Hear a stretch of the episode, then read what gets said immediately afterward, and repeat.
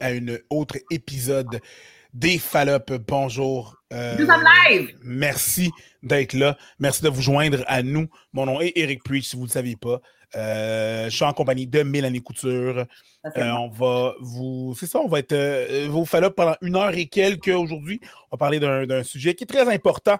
encore là, toutes les personnes qui sont là, qui, qui, commencent à se loguer, les personnes aussi qui nous écoutent sur les différentes plateformes, merci d'être là. Euh, si vous voulez vous, nous, euh, nous, voir live, vous pouvez toujours nous voir live les lundis à partir de 9h, euh, heure de l'Est, 9h PM, après que les enfants soient couchés, sur YouTube et sur nos Facebook respectifs. Donc, ça, c'est fait. Merci d'être là. pour vrai, gênez-vous pas à aller vous abonner à la page Facebook des Fallop parce qu'à un moment donné, on diffusera plus partout. Là. Ça va devenir un contenu qui va sûrement être exclusif à la page des Fallop. Puis on n'embourbera pas les pages à tout le monde avec le podcast. Donc, euh, gênez-vous pas pour aller liker la page des Fallop ou vous abonner à la page des Fallop. Comme ça, vous allez pouvoir voir le stream passer. Et euh, ben, c'est ça. Je t'ai rendu là. Mais il y a quelqu'un dans votre écran, euh, Lys, qui est Lisa Godin, euh, sexologue que vous avez peut-être vu. Euh, Lisa était venue faire l'épisode sur euh, le polyamour, si ma mémoire est bonne. Hein? C'est ça? Mon Dieu, mon Dieu, En personne. Oui, en personne. Oh, je m'ennuie en personne. Dans le, le, le, restaurant Miel où est-ce que Jack filmait toutes nos affaires et tout ça. Jack ne peut pas être parmi nous ce soir, fait qu'il pourra pas nous faire un coucou. Euh, on s'excuse, mesdames. Euh... Ah, c'est drôle parce que c'est vrai. c'est ça. Et là, tout le monde nous dit bonjour. Alors, euh, euh, je défile vite, vite. Euh, on est super content de vous avoir avec nous. Maxime Lemieux, qui était vraiment content puis voulait pas rien manquer. Pamela, Bérardi, Antoine, André, Rosemary, Myriam Frenette, Julie Van Exam, Mademoiselle Red Velvet. À un moment donné, il va falloir que, que, que, que je, chasse chez qui. Euh, Catherine Eh, parce qu'elle a toutes les semaines, c'est super cool. Catherine Carrier, Yasmine, Maxime, regarde. Fait que vous êtes plugués avec nous. On est super content. Euh, Catherine repasse le commentaire que t'es gris preach euh, parce que ah des fois il y a une lumière qui euh, lui donne un genre de visage ensoleillé puis s'il la met pas ben ah. comme sa maison là fait que c'est ça. Fait que Et vous savez pas ce que ça nous prend pour avoir de l'air éclairé, hein? Vous avez ça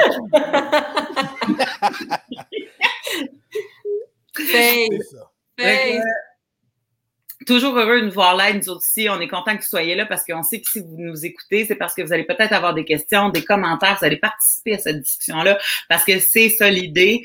L'inconvénient de ne pas pouvoir serrer Lisa dans mes bras et dire salut, ça va bien, euh, c'est que euh, il y a quand même un penchant positif à ça, c'est qu'on peut vous avoir live, puis vous pouvez commenter en même temps qu'on se jase. C'est, les gens peuvent avoir des questions.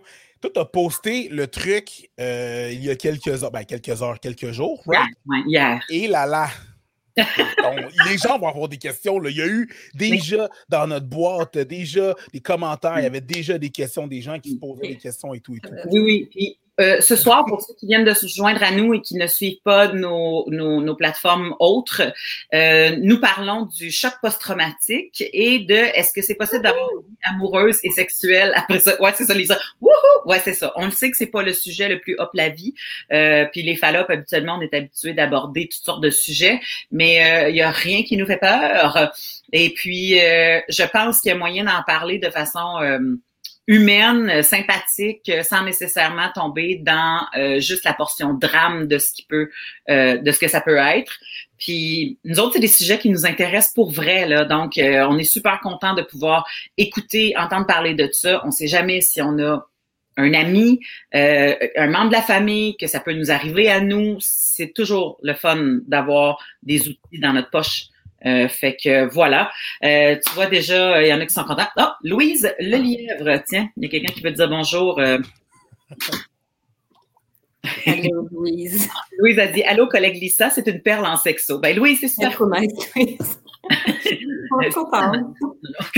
C'est des collègues qui me regardent. a pas de pression. Non, il n'y a pas de pression parce que de toute façon, euh, tu le fais avec le cœur, puis nous autres, on a toujours dit, si euh, il y a quelque chose qu'on n'est pas certain ou qu'on doit rectifier, on le fait dans les commentaires après sur nos réseaux. On, même les plus grands spécialistes ne pensent jamais avoir la science infuse et la vérité absolue. Fait que, regarde, on se mettra pas cette pression-là, certains, à soir. Alors voilà, mais euh, ça va-tu bien, Lisa? Ça fait un peu de temps qu'on ne s'est pas vu avant qu'on rentre Oui, ça va bien. C'est sûr que ça ne va pas aussi bien qu'en sandwich entre vous deux, mais ça va très bien. on est en plus, du bois. Oui, ouais, ben c'est ça. Fait que toi, tu, tu euh, peux encore recevoir en consultation. Je peux encore recevoir par vidéo et par téléphone, mais plus en personne. Euh, c'était dangereux. ben oui, je comprends. Moi, mais je, je respecte tous les, thérapeutes qui sont encore en bureau. D'ailleurs, euh, ils sont courageux. Euh, je trouve qu'ils sont pas mal cool de faire ça. Mais personnellement, dans ma station, c'était plus. Euh, maintenant, je suis 100% par vidéo puis téléphone pour l'instant. Il y, a une alternative. Moi, quand, à un moment donné, c'était devenu trop la COVID, j'ai fait affaire avec une psychologue qui, je pense, avait deux vies dans le corps, là, dans le sens que c'est une madame qui devait être âgée, j'ai pas demandé son âge respectable, mais je pense qu'elle devait pas aller à l'épicerie. Là, ça, fait que ça donnait... respectable, non. Fait que, fait que c'est ça, fait qu'elle, elle faisait juste par live, puis pour, pour vrai, ça, ça peut quand même être... Je pense que c'est encore plus difficile pour toi de, de travailler en live que, que pour le, le patient ou le, la personne qui a besoin de... Des fois, il me manque le, non-verbal des mains. J'aime bien ça, là. Tu sais, il manque ouais, mais on fait notre possible. C'est ça, exactement. Euh, ben écoute, voilà, euh, fait qu'on va le dire, euh, euh tu es une ressource parmi tant d'autres qu'on va nommer ce soir. Euh, bien sûr, je pense que la plupart des ressources débordent, fait que c'est sûr que c'est difficile puis qu'il peut y avoir des temps d'attente, mais il y a toujours des lignes d'écoute qui peuvent aider quand ça devient un cas urgent pour pouvoir apaiser les réactions. Puis après ça, ben il y a rien qui vous empêche de booker quelque chose, même si le rendez-vous est dans deux mois, trois mois, quatre mois, six mois, ben c'est mieux que rien parce que peut-être que dans six mois, il va juste tomber pile poil puis vous allez être bien content de l'avoir booké. Fait que, bon, il y a des ressources qui prennent en ce moment, que je vous ai transmis, là, qui prennent en ce moment des, des clients euh, là, là, comme demain. Là, exactement, exactement. Euh, dont je pense sexualiste que tu m'as donné. Euh, euh, mais regarde, je vais les mettre pour vrai, tout le monde. je vais mettre tout euh, les, les, les, ressources dans les commentaires en bannière. Fait que soit que vous allez pouvoir les voir euh, sur l'écran quand je vais en parler ou euh, peut-être même l'avoir dans les commentaires pour faire un copier-coller. Mais je, vais faire une razzia à la fin ou peut-être même tout de suite après l'émission pour pas que je passe mon temps à gérer de la technique à la place d'écouter tout le monde qui se jase. Fait que, ben voilà. Écoute, moi, je pense qu'il y a plein de monde qui savent pas c'est quoi un un, un, un, un trauma. Puis c'est quoi un choc post-traumatique, qui souvent euh, on appelle PTSD, là, je sais que c'est une expression euh, anglophone, puis en français, ça serait un TSPT. Euh, mais bon, fait que comprenez que l'acronyme, c'est ça que ça veut dire. C'est un syndrome de choc post-traumatique. C'est quoi un syndrome de choc post-traumatique? Ben, le, le, stress post-traumatique ou trouble post-traumatique ou PTSD ou état post-traumatique, c'est euh, vulgarisé, c'est une partie de toi euh, qui est bloquée dans un souvenir de trauma, puis qui est associé à des déclencheurs. Fait là, c'est comme si tu étais pris, il y a une partie de toi qui est figée dans le temps. Puis c'est associé à certains déclencheurs, ça peut être lié aux cinq sens, mais quand tu as certains euh, trigger, des déclencheurs, ben ça te ramène à cet état-là, à ce moment-là, à comment tu te sentais dans ce moment-là. Puis là, c'est physiquement, là, c'est comme si tu étais là. Ça fait aussi mal, ça fait aussi peur que quand tu l'as vécu la première fois. Donc, c'est mm-hmm. ça. Euh, puis c'était avant classé dans les troubles anxieux dans le dictionnaire euh, DSM. Mais là, maintenant, c'est sa propre catégorie. Donc, maintenant, on a la catégorie du syndrome du stress post-traumatique. Donc, donc euh, moi, j'ai un de mes amis qui a, été en, Afghanistan. Hein? Euh, il était dans l'armée. Il m'en a parlé, puis il m'a dit qu'il ne pouvait pas vraiment dormir. Quand il dormait, ça pétait constamment autour d'eux. Euh, il y avait tout le temps des éclats, de, soit, soit, il y avait des tirs, soit il y avait des éclats de bombes, quoi que ce soit. Quand il est revenu ici, il ne pouvait plus aller au feu d'artifice. Parce que les feux d'artifice, ça, ce stress-là, il y avait du monde, ça leur plongeait dans. C'est comme s'ils étaient là-bas. Là. C'était le même stress. Là. il ne peut pas voir des feux d'artifice, le tonnerre le fait sursauter. C'est mm-hmm. pas, euh, pas, pas, un beau moment. Là. Dans le fond, ce que tu me dis, c'est que le stress qu'il y a eu pendant qu'il était à la guerre ou pendant qu'il était en Afghanistan, c'est imprégné, c'est imprimé dans sa, dans sa mémoire. Et quand il y a quelque chose qui est semblable à ça, que ce soit de euh, l'odeur, que ce soit quand ça sent le brûler, il panique, quand ce soit. Ça va le ramener à ce moment-là. C'est ça? Exact. Le soldat qui est allé à la guerre mais qui est revenu, il, dans le fond, il, va vivre des flashbacks associés à certains déclencheurs, comme là dans ce cas-ci, les euh, feux d'artifice, le bruit fort, ça le ramène à son état d'impuissance qu'il a vécu à ce moment-là. C'est beaucoup d'impuissance, c'était dans un état où tu as été dépassé par les événements. OK? Puis ça peut être à plusieurs niveaux de gradation au niveau de la gravité. la gravité dans ma tête, c'est pas que c'est moins important, mais l'exemple premier auquel on pense, c'est le soldat qui revient de la guerre. Mais il y a des. Il y a, des stress post-traumatiques qui sont liés à des événements qui ont été, mettons, répétitifs ou à, des personnes, à des lieux, à des, euh, à des événements qui sont pas nécessairement aussi typiques que la guerre, admettons. Puis ça, sont pas négligeables non plus. Quand, on entend quelqu'un qui est qui est victime ou qui est témoin d'un accident, et euh, souvent quand on entend les euh, on, entend les journalistes, peu importe, les personnes qui parlent aux nouvelles, euh, la personne a été transportée à l'hôpital à ce qu'elle était dans un état de choc. Est-ce que l'état de choc, mettons que tu es dans un accident d'auto, ce choc-là, est-ce que c'est pour bien comprendre la chose. Est-ce que c'est mhm. genre le bébé du post-traumatique? Est-ce que c'est le. le, le patient zéro. Est-ce que c'est ça? Est-ce que c'est le petit. Est-ce que c'est le petit frère du, du euh, syndrome post-traumatique? Est-ce que c'est autre chose? Tu donnes un bon exemple. C'est tantôt que je te parlais de gravité. Là, La personne, non seulement la personne qui a été dans un accident de voiture peut vivre ça comme un trauma, c'est traumatisant, mais ça peut devenir un stress post-traumatique si maintenant, à toutes les fois qu'il est en voiture, il, il, y a ce même état-là de panique. Là. C'est, euh, ou, qui entend un klaxon, ou des freins qui crissent, ou euh, une odeur de pneus brûlés. Tu sais, des fois, c'est, pas là, parce que peut-être cette personne a été prise dans sa voiture et qu'il y avait du feu. Fait que des fois, juste voir des flammes au camping, ça peut les ramener à l'auto, qu'il y avait du feu dans l'auto. Mais, mais ça peut aussi être indirect. Par, par exemple, le témoin d'un accident, ou si toi, tu te fais raconter. Tu sais, si par exemple, tu annonces la mort de quelqu'un, ben, l'annonce de la mort de quelqu'un peut devenir un événement traumatique. Le trauma peut être là de recevoir directement ou indirectement. Si je peux donner un exemple à ça, euh, te faire annoncer la mort de quelqu'un par téléphone ah. peut devenir un, peut devenir un, moment traumatisant, ce qui fait que mm-hmm.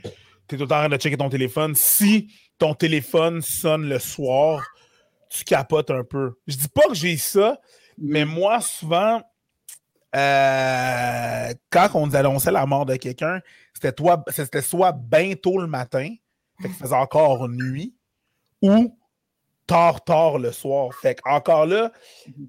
quand ma soeur m'appelle, puis il passe, puis il y a, la tombée de la nuit. Là. Si ma soeur, ma mère m'appelle, je un peu. Je t'avoue que je suis un peu sous stress. Je suis un peu sous. tu vois, c'est un bon exemple, ça. Puis c'est pas. Puis tant que ça te suit, c'est-à-dire qu'il y a quelque chose dans toi qui, quand tu entends le bruit de la sonnerie le soir, qui vient te mettre dans cet état-là, c'est pas toi qui décides volontairement, c'est involontaire. Ton corps, dans le fond, il se met en alerte, en alerte sans que tu le saches. Puis là, tu es pris dedans. Puis ça donne des effets secondaires nombreux, tu sais. Puis comment qu'on se rend compte qu'on a un, stress post-traumatique? C'est en regardant la liste des, des, effets secondaires, la liste des triggers, on finit par se poser des questions. Puis c'est là qu'on fait comme Ah, il me semble que ça fait beaucoup, là, je dors moins, euh, je, ne suis plus capable de fonctionner. Ça, ça peut devenir très envahissant. Mm-hmm. Et il y en a souvent qui peuvent passer euh, qui peuvent passer comme inaperçus. Puis ça veut pas dire qu'on doit le minimiser, ça veut juste dire que tu en as un. C'est juste c'est pas le stress post-traumatique qui va t'empêcher de fonctionner. C'est juste, c'en est un quand même si un trigger te, te, fait avoir peur, puis il fait que tu ne veux plus créer de l'évitement. Ben, c'est ça, c'est ça. Quand j'ai lu, là, il y a comme trois grandes catégories qui trouvent la porte à réfléchir à si tu as un syndrome. Puis, euh, ça disait que revivre continuellement les pensées qui sont traumatisantes, La autant euh, réveillées que dans tes cauchemars, que tu euh, éviter tout ce qui pourrait te faire penser à ça. Donc, t'arrêtes de conduire. Donc, comme si on reprend l'exemple de euh, t'arrêtes de conduire, t'embarques plus dans des autos, tu fais juste marcher puis prendre le train. Tu t'évites. T'es, t'es, t'es souvent dans, dans l'évitement, puis ce qui appelle l'engourdissement des souvenirs un peu, ou Oui. en état d'hypervigilance à des endroits où c'est pas nécessaire. Tu sais, comme, mettons justement le gars qui revient de la guerre. Euh, je sais pas, moi, il y a un, j'ai déjà entendu, ça, ça m'avait frappé, j'ai déjà entendu un cabaret dans un restaurant tomber, mais genre direct par terre, ça avait fait ta! Ah, à plat. Ouais. Ouais, à plat, puis ça avait fait un gigantesque bruit, là, tu sais, puis même moi qui avais sauté, puis je m'étais dit, c'est sûr que si j'avais été une ancienne militaire, je serais en dessous de la table ou dehors, ou tu sais, qu'en train, je me cherche, chercherais cover, là. Comme, mettons, quand j'entends, euh, euh, moi, j'habite pas loin d'un corridor aérien, fait qu'il y a souvent des avions qui passent, puis tu sais, à un moment donné, t'entends genre... Puis tu sais, on entend souvent ça dans les films, puis je me dis, tu sais, quand que la bombe, elle arrive, là, t'entends... Ouais. Tu. Hey. Si ça, c'est un son que les gars entendaient jour, nuit, puis tout ça, puis que juste quand l'avion passe, ce son-là existe, les hommes et les femmes qui sont allés au combat de- doivent, ça doit leur demander une- une- un gros, gros travail juste de déprogrammer ce son-là. là. Mhm. Que, euh, je, je- je trouvais que ces trois grandes catégories-là pouvaient aider quelqu'un à faire comme Oh, peut-être que je vais aller voir si justement j'ai plein d'effets secondaires parce que je suis dans ça, en gros. Là. C'est ça. Là, tu viens d'en nommer trois grandes catégories d'effets secondaires, mais il y en a d'autres aussi qui peuvent passer inaperçus. Tu sais. Euh, un sentiment d'impuissance que tu revis puis tu sais pas pourquoi. Euh, le, le sentiment d'être gelé ou anesthésié. Tu sais, il y a du monde qui disent ben je comprends pas, je devrais ressentir de quoi, mais je ressens rien en ce moment. Je, j'ai pas d'affect, ça marche pas, je le feel pas du tout. Euh, pas ressentir la douleur physique ou les émotions. Sais, comme là, je viens de nommer la- l'affect. là. Euh, sentiment d'être euh, mélangé. Est-ce que tu penses que ça, ça peut amener les gens justement à faire le, le trouble, tu sais, les gens qui se coupent, là, qui se lacèrent? Tu penses-tu que le pas sentir amène les gens pour être en vie à se couper? Ça peut être un lien que, c'est peut-être un lien que je fais rapidement dans ma tête. c'est un bon lien, tu as raison, de l'auto euh, de l'automutilation. On va remarquer ça, dans le fond, pas juste on, moi, comme les thérapeutes, quand ils font la liste de temps qu'ils cherchent un stress post-traumatique, c'est un des, euh, des, euh, des facteurs qu'on peut voir. Si quelqu'un se fait mal, cherche à être dans son corps, dans le fond. C'est ça que tu fais quand tu fais, quand tu t'automutiles. Tu cherches à être dans ton corps, puis en même temps à, c'est plusieurs niveaux, là. Quand tu te blesses, ressentir quelque chose, puis après, quand ça guérit, sentir que tu as du contrôle. Puis là, on va dans tout le nœud de c'est quoi le stress po- post-traumatique, c'est que tu manques de contrôle sur ce qui se passe, tu te sens comme complètement dépassé par les événements. Puis ça peut arriver, ça, à n'importe quel stade de ta vie, que ce soit dans l'enfance ou euh, quand tu es plus vieux. C'est plusieurs niveaux où est-ce que, où est-ce que quand, on parle d'automutilation, dans le fond, c'est plusieurs niveaux. Il y a le, le fait de se, de, l'acte de s'automutiler pour sentir, puis après ça, il y a la guérison qui est un contrôle. Parce que Oui. Wow. Puis en plus, même, j'imagine que même faire de l'automutilation, tu te fais mal. Tu sens quelque chose, tu te fais mal, mais au moins c'est toi qui te le fais. Ouais. Fait que tu as le contrôle sur qu'est-ce qui t'arrive. T'as pas. C'est pas quelque chose d'autre qui t'est arrivé. là. C'est pas quelque chose. T'es pas la. Je dis ça, je- t'es pas la victime de. C'est toi qui as fait ça. Mhm. C'est un peu comme l'anorexie, avoir un certain contrôle sur. Mhm. Ouais, ok.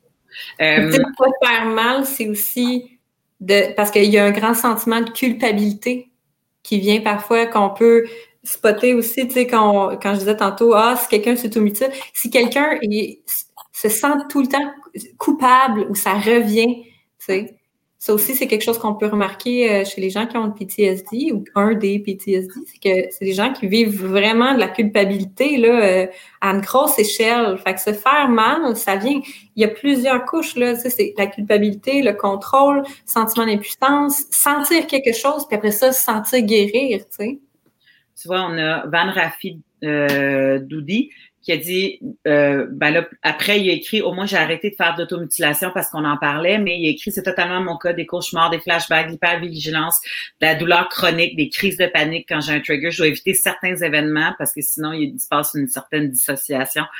J'ai, ah, euh, je me suis intéressée, euh, ouais, je me suis intéressée à, à une, une recherche qui a été faite par, euh, attends un peu, je ne veux pas scraper son nom, euh, docteur Carmen Logie, qui est une euh, professeure en travail social à l'Université de Toronto.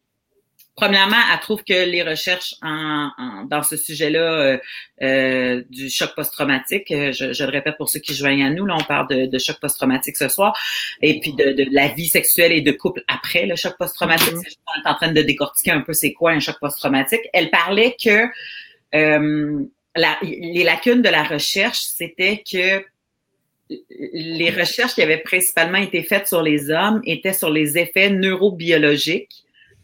Puis les recherches qui avaient principalement été faites sur des femmes étaient sur la vulnérabilité émotionnelle.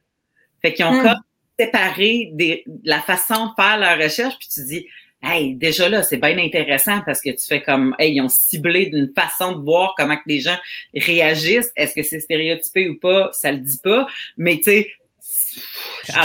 Ben, j'ai l'impression, j'ai vraiment l'impression que c'est un que c'est un stéréotype, puis ils ont vraiment juste classé ça par genre, ils ont fait comme hey, les femmes c'est des sensibles, puis les hommes c'est ça, tu sais, ou est-ce que les hommes fonctionnels. Ouais, les hommes, les hommes ils ont pas tant cette sensibilité là, puis les femmes sont pas tant fonctionnelles, puis je pense que ça peut aider, on peut voir une certaine chose, mais je pense que c'est. As-tu la date, Mel, de. non, non, mais elle, elle c'est une femme qui faisait des recherches, puis elle disait que ça, c'était une lacune dans les recherches. Oh.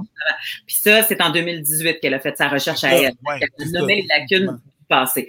Mais elle a quand même dit que euh, il y avait quand même une certaine façon différente pour l'homme et la femme de gérer ou de, de, euh, qu'est-ce qui crée le trauma, puis comment que ça crée le trauma selon euh, les sexes? Puis je, te donne ce que, ce que j'ai lu là. Les hommes, euh, les blessures sont beaucoup plus quand ils sont adolescents et en début d'âge adulte mmh.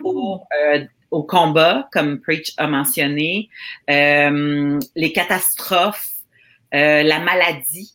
Donc, tu sais, apprendre une maladie, tu sais, tout ça. Et puis ça, c'est quelques, quelques exemples. Tandis que les femmes, c'était beaucoup euh, par rapport aux agressions sexuelles pendant l'enfance, puis aux événements qui sont récurrents. Donc, mhm. euh, la violence conjugale, exemple, qui est un... Euh, tu sais, c'est pas juste une fois que la personne est violente, mais c'est un amas, un, un, un, voyons, un, une, une, voyons. Une accumulation? Merci. Une accumulation de de choses qui sont traumatisantes, puis qu'à un moment donné, tu sais, ça devient la violence conjugale. Et pour les gens trans, euh, c'était beaucoup par rapport aux préjugés, à la discrimination et à la violence, parce qu'ils vivent énormément de violences euh, physiques et, psychologiques. Et ça, ça créait euh, aussi, euh, ça faisait partie de, de, ce qui alimentait le, le, le cœur, le noyau du futur choc post-traumatique. Fait que je trouvais ça quand même intéressant de voir que fait qu'elle disait, si les choses arrivent différemment, faudrait peut-être penser que les traitements seraient un peu différents. T'sais, fait que je trouvais, je me suis dit, ah, crime, il y a, on commence à respirer dans le sujet puis à avoir de l'avancement mm-hmm. parce que avant, tu sais, comme si tu pensais juste aux combattants, ben déjà là, souvent le monde excluait qu'il y avait des femmes qui étaient allées au combat. Puis, euh, tu avais une façon que tu pouvais traiter ça. Fait que, il y a sûrement, maintenant, les recherches avancent, puis les choses sont, je pense, très encourageantes. Les recherches vont aussi en fonction de ce qui est rapporté, tu sais. Puis, ce qui est rapporté, ce que les gens sont à l'aise de rapporter, c'est souvent quand ils sont plus capables, tu sais, quand c'est dans un été. Fait que, ce qui a été rapporté à la police, puis des fois, comme, je vois comme plus ça ressortir dans les études, parce que là, maintenant, on commence à parler un peu plus justement, tantôt, tu as nommé homme-femme, mais il y a plus d'hommes qui sont à l'aise d'en parler, de parler à la base de, de, de, ce qui se passe au niveau de souffrance émotive. Puis, en général, on commence à reconnaître les blessures, pas nécessairement juste celles qui sont stéréotypées. Tu sais, dans les films, celles qu'on voit, le, le, soldat qui peut pas dormir la nuit. C'est pas juste ça maintenant qu'on est à l'aise de parler parce qu'on, même si c'est pas d'être allé, mettons, à, à la guerre, on est capable de reconnaître que, oh, il y a de la douleur, oh, il y a de la souffrance, puis d'en parler. Tu sais, j'ai l'impression. Oui, puis tu sais, euh, l'idée de dire que parler des émotions, il y a aussi la, on parle beaucoup de la culpabilité, puis c'est très rare que la, culpabilité, j'ai l'impression que c'est un sentiment qui est beaucoup féminin. Puis ce sentiment-là, on dirait que c'est plus facile pour les femmes de se dire, je me sens coupable. Tu sais, je me sens coupable, je me sens coupable de le dire c'est pas plus facile à vivre, mais de le dire, je pense que c'est plus acceptable pour une femme de dire qu'elle se sent coupable que pour un homme. Fait que ça, peut-être cette information-là est venue jouer sur la façon qu'on regarde les recherches. Mais là, je, le vois passer, là, se sentir coupable, la culpabilité, on se punit soi-même. Parce que le choc post-traumatique, ça vient avec un, énorme sentiment de vulnérabilité et d'impuissance. Oui. Donc, si tu es impuissant, je pense que tu cherches toujours à comment j'aurais pu faire mieux. Oh mon Dieu, mm-hmm. j'aurais donc pu faire ça. Oh mon Dieu, j'aurais donc pu. Surtout dans le cadre de, je pense, les agressions sexuelles les gens ont tendance à dire pourquoi j'ai pas dit non, pourquoi j'ai rien fait, pourquoi j'ai figé, pourquoi je suis venue, pourquoi, tu sais, parce que pendant l'agression sexuelle, les femmes et les hommes peuvent venir quand même et les trans, mm-hmm. la machine fonctionne pareil, même si ne le désire pas, le corps répond à des stimulus, des stimuli, des stimuli, pardon. Fait que, tu sais, à un moment donné, toute cette culpabilité-là, je pense qu'elle est, elle devient enfouie, puis ça, ça crée comme une boule qui fait que, ben, tu sais, quand tu dis, euh, tu crées tout en dessous du tapis, là, puis qu'à un moment donné, ben, le tapis, tu vas marcher dessus, mais tu vas bêcher, là, c'est sûr, là, parce qu'il y a trop de stock quand tu dis du tapis, là, fait que c'est sûr que tu vas te planter, là, à essayer de marcher à travers ce tapis-là. Mm-hmm. Là, il faut se demander, est-ce que l'hyperphagie peut être une forme de d'automutilation? Je, je, je, vais te laisser répondre, Lisa. Je, je ben, j'imagine que oui. au niveau du contrôle, ben, plus au niveau d'une perte de contrôle, vouloir contrôler, vouloir contrôler son plaisir, parce que l'hyperphagie, des fois, c'est lié euh, au plaisir. C'est une célébration de manger. Fait qu'on a de la misère à s'arrêter. Puis vu que c'est une des seules choses qui nous fait plaisir, on, on focus là-dessus. Mais je, je, je c'est pas dans tous les cas. C'est ça. Est-ce conscient ou inconscient? Je ne sais pas. Mais je, je pense quand même que c'est une forme d'autodestruction. Oui. Tantôt, tu faisais le lien entre impuissance et culpabilité. C'est un lien tellement fort que tu dis euh, tu te sens coupable de ne pas avoir réagi différemment. Fait que tu le revis en te disant j'aurais dû changer, j'aurais dû faire ci, j'aurais dû dire non, en cas d'une agression sexuelle, ça, j'aurais pu euh, ne pas être saoul, j'aurais pu ne pas, tu sais, tu les nommes, mais tu sais, il y a une partie de raisonnement que tu pourrais appliquer à n'importe quel de tes amis qui mhm. enlève la culpabilité. Tu dis, ben voyons donc, c'est pas ta faute, c'est une agression. Mais il y a aussi une partie de raisonnement par rapport à soi. C'est plus difficile de se pardonner, d'avoir vécu, d'avoir été pris dans ces situations-là qu'on qu'on avait vraiment de l'impuissance, puis qu'il y a une partie de, de pardon envers soi qui est ultra importante, mais vraiment difficile à atteindre de, avec soi. Puis pourtant, qu'on pourrait pardonner à n'importe quel de nos amis, tu sais, qu'on pourrait dire, mais oui, mais pardonne-toi. C'est plus facile pour les autres que de, se le donner à soi. Mais c'est super important dans la guérison. Pour, la, question sur euh, l'hyperphagie, est-ce que c'est une forme d'automutilation? Quand je pense automutilation, puis quand que je, fais la recherche sur le, la définition de ce que automutilation est, essentiellement, c'est euh, quelque chose qu'on s'inflige à soi-même. Donc, c'est comme une sorte. C'est pour soulager. C'est pas pour soulager un truc, parce que l'hyperphagie, c'est pour soulager un truc. Ce ne serait pas une différente chose. Vu que bouffer excessivement, c'est pas nécessairement pour ressentir un truc ou pour s'infliger un truc, c'est en plus pour soulager de quoi? Je, je, je, sais pas. Je, pose la question. Bien, ce que je vois parfois dans l'hyperphagie, c'est euh, si parfois on n'a pas de contrôle sur quelque chose d'autre dans notre vie, qui est quelque chose que, par rapport, par exemple, en amour, on n'arrive pas à rencontrer la personne qu'on veut, une personne qui nous plairait comme partenaire, ben qu'on se dise comme un des seuls plaisirs que j'ai, c'est manger, ben je vais y aller pas à peu près. voici mon contrôle. Puis là-dedans, c'est dur de s'arrêter une fois que c'est commencé. Il y, a, la perte de contrôle dans le contrôle, une fois que c'est commencé.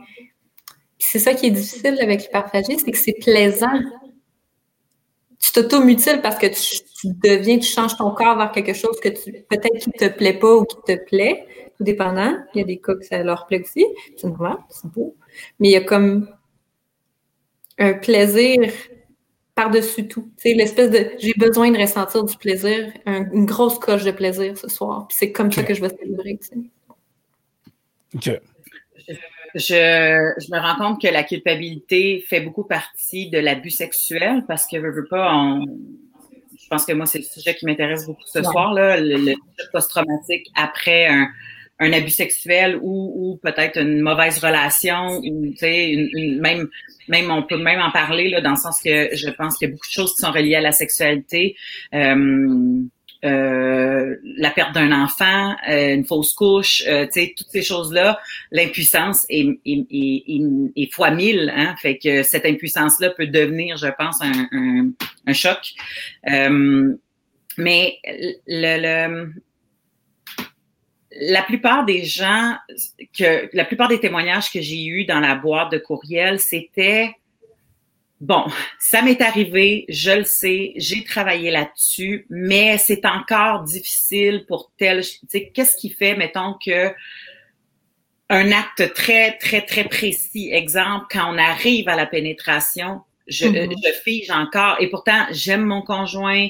Mon, puis là, on parle d'une femme là, euh, dans, mm-hmm. dans J'aime mon conjoint. Mon conjoint est doux, il est compréhensif.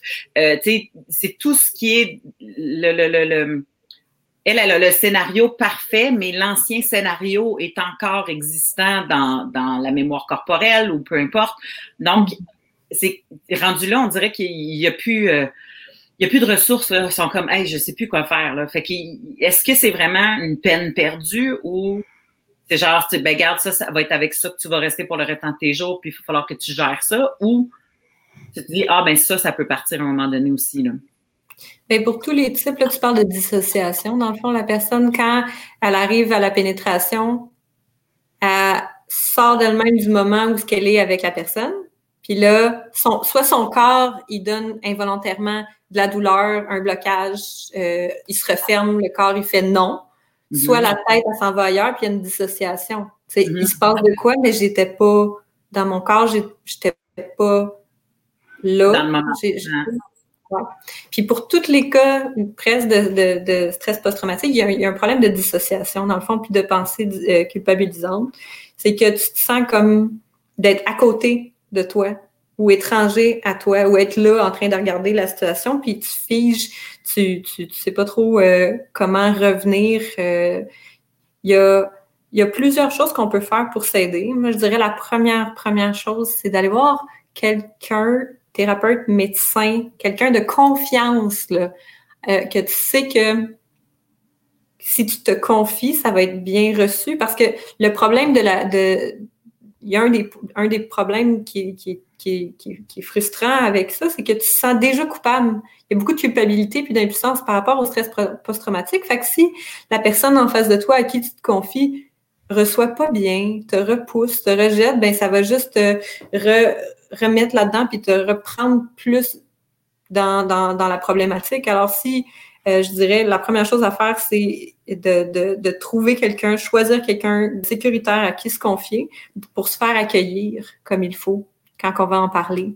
Déjà, en parler, ça va être quelque chose qui va faire du bien parce que des fois, ça n'a pas été dit ou tu as l'impression d'en avoir parlé, mais ça n'a pas été dit en profondeur puis vraiment ventilé. De sortir, c'est une bonne manière de, de, de s'aider à quelqu'un de confiance. Fait que ça, c'est la première des choses. On se sent pas toute seule là-dedans. Puis on se sent validé. Si la personne en face de nous, par exemple, dans le cas d'une agression sexuelle, peu importe le niveau, là, c'est pas obligé d'être la pénétration pour être une agression sexuelle. Euh, si la personne en face de nous fait euh, Ouais, non, c'était pas correct ce qui t'est arrivé, il y a vraiment un soulagement de validation en dedans, même si t'es pas, t'es pas rendu, mettons, à la réadaptation ou euh, à, mettre tes limites ou à exprimer le non. Euh, tu as quand même une validation en toi. OK, je suis pas toute seule à penser que c'est pas correct. Je suis pas folle, sais. Puis ça, je pense que c'est une affaire importante. Surtout si, si tu es une fille, ben, une fille ou un gars, peu importe, mais c'est quelqu'un qui a subi après ton, ton agression, ce qu'on appelle en anglais du gaslighting. Tu sais, euh, l'espèce de, de, de Du gaslighting, c'est de se faire dire Ouais, non, c'est pas vrai ce que tu es en train de dire. Ouais, non, c'est pas vrai. exactement. La personne est, en train de minimiser vraiment. La personne, je parle, la personne qui a fait les faits, qui a, qui a fait les trucs. Ben non, non, c'est pas vrai, là. Tu capotes. Ah, tu voulais. Ouais, ouais, c'est ça. Ben, ben, oui, c'est ça. Puis de toute façon, regarde, t'as as fait telle affaire. Moi, euh, ça m'a donné complètement le bon signe. Là. C'était pas. Euh... Puis pour vrai, euh, regarde, t'étais contente là, le lendemain, tu m'as texté, euh, tu sais, puis etc. etc. Tu encore. Tu voulais. T'étais ouais. saoul. T'as dormi chez nous. Clairement, t'étais mal. As-tu vu comment t'étais habillée? C'est tout du gaslighting pour. C'est du tu essaies de rationaliser quelque chose que tu as fait de pas correct dans l'espoir que ça, ça rentre en dessous du tapis, comme tu disais tantôt. Là, mhm. Là je, je m'excuse, euh, Jack est pas là, puis j'essaye de savoir comment enlever la bannière qui est en dessous, parce que des fois, elle pas tout rapport avec où on est rendu. Puis je le cherche encore. Ben, sélectionne-en une autre. Ah, mais ouais, mais c'est ça, mais c'est parce que là, les gens sont pas mal à l'écoute. Plus que euh, euh, t'as peu là. Euh... Ah, regardons ça, c'est intéressant ça, regarde. Ah, ben, on sait c'est qui ça. euh, la sœur euh, de Prince dit, euh, les personnes qui ont droit au programme d'aide aux employés par leurs emplois, les thérapeutes de couple et ceux experts en trauma. Fait que ceux qui ont droit au programme d'aide aux employés, ils ont des experts, ils ont le droit à des experts en trauma. Ça va être mm. couvert techniquement de ce que je mm. comprends, de ce que Pascal nous dit. Ça, parce que Lisa parlait justement de, d'aller trouver exactement quelqu'un de, confiance parce qu'on peut. Euh, bon, mais ça, la personne de confiance, là, moi, regarde, check bien, là, je vais faire une petite parenthèse, là, ça va être un peu plus, euh, un peu plus léger, là, mais j'ai un nodule dans la bouche, OK? Un gros nodule que je me remords tout le temps dessus, fait qu'à chaque fois, il devient de plus en plus gros, puis là, il faut le faire enlever. Ma dentiste a dit, ben moi, je fais pas ça, c'est un, un ORL qui va te faire ça. Fait que, tu sais, comme, appelle ORL telle ville. Je fais parfait. Mais là, je check ORL telle ville, il y en a 20 millions d'ORL. Tu sais plus qui, travaille dans le privé, qui travaille dans le public. Là, t'es perdu. Hey, puis je suis comme, tabarouette, moi, j'ai travaillé là, dans des services de, de, tu sais, c'est ça. Puis plus ça va, puis plus je fais comme, hey, je vais me mordre, je vais me mordre. C'est bien compliqué. Parce que ça me tente pas, tu sais. Puis je te le montrerai pas, c'est pas super cute, mais, mais comme... non, non. S'il y a quelqu'un qui veut le voir en privé, j'enverrai des photos, là. Moi, le mettre sur le Patreon. Mais bon. tu veux qu'il se désabonne, aussi? Oui, comme c'est pas ça. Mais c'était super dur. Puis à un point tel où est-ce que je suis retournée chez ma dentiste récemment, puis là, j'ai fait comme, pour vrai, je le sais pas, parce que moi, je cherche quelqu'un qui va le faire euh, sur, sur la carte d'assurance maladie, tu sais. Fait que là, elle me dit, ben voyons, attends un peu. Puis elle s'est mise à chercher comme moi, avec la référence qu'elle m'avait dit, puis elle fait, ben c'est bien compliqué. C'est elle qui m'avait donné d'idées, fais ça, écris à telle place, puis tout ça. Puis là, j'ai fait, OK, mais là, finalement, ça, je peux pas croire que c'est si compliqué que ça. Fait que finalement, elle a appelé directement. Elle a dit, là, j'ai une patiente, telle affaire, telle affaire. Puis là, en fait, oui, oui, on fait ça, madame, à telle place, puis bon. Fait que, tu sais, elle a, elle a débroussaillé le chemin pour moi. Mais quand tu es blessé, là, moi, t'es un nodule, là, OK? Mais quand tu es blessé, là, puis que c'est dur, puis que ça prend tout ton petit change pour faire la première recherche, parce que quand tu es en train de faire la recherche, tu es en train de penser à ce problème-là. Fait que c'est difficile, là. Tu peux pas faire de l'évitement en cherchant de l'aide.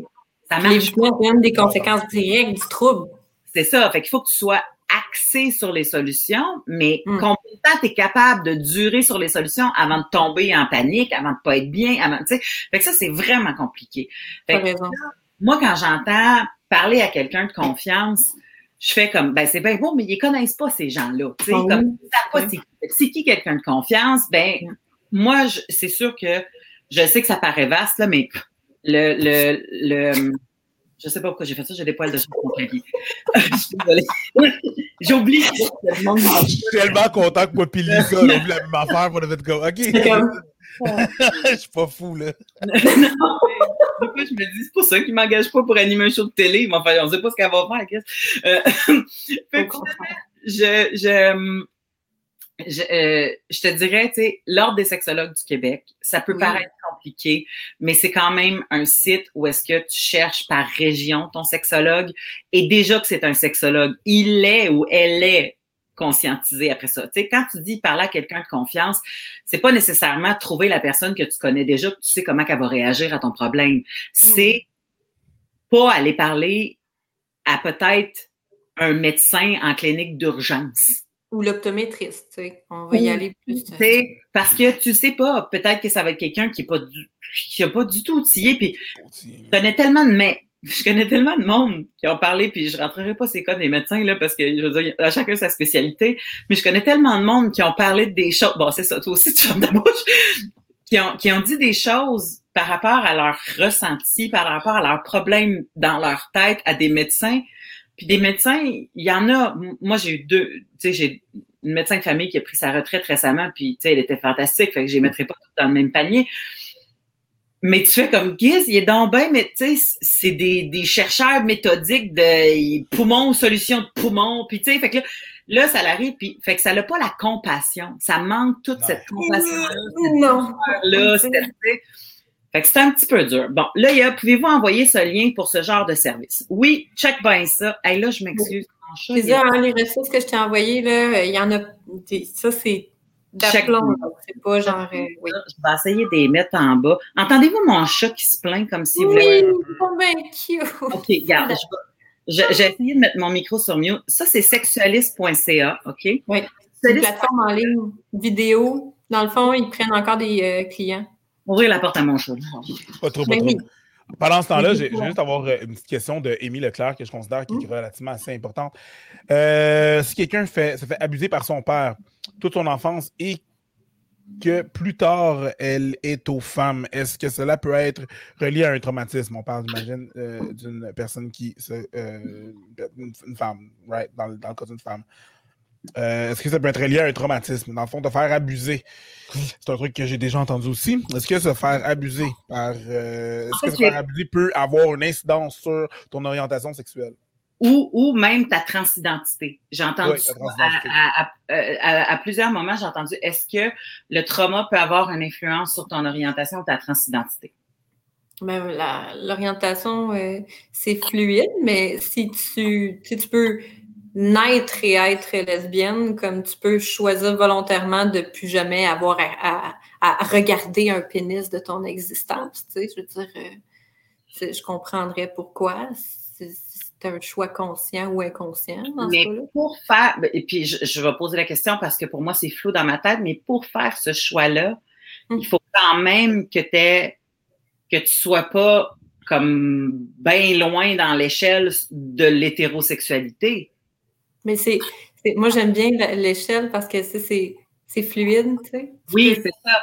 Mais c'est, oui, je suis consciente, c'est fluide, mais, mais mettons que. Mais par évitement, le monde sont prêts à faire bien des affaires. Tu sais, tantôt, tu disais, là, euh, évitement, ça va faire que peut-être j'appellerai pas mon médecin. Mais moi, je me dis, si, tu n'appelles pas, mettons, ton psy, tu, pourrais peut-être aussi choisir de juste être aux femmes, tu sais, de plus, quitte à accepter, tu sais oui, il faut que tu aies une certaine fluidité de base, mais. Il faut qu'à la base, tu aies une certaine fluidité parce que mm-hmm.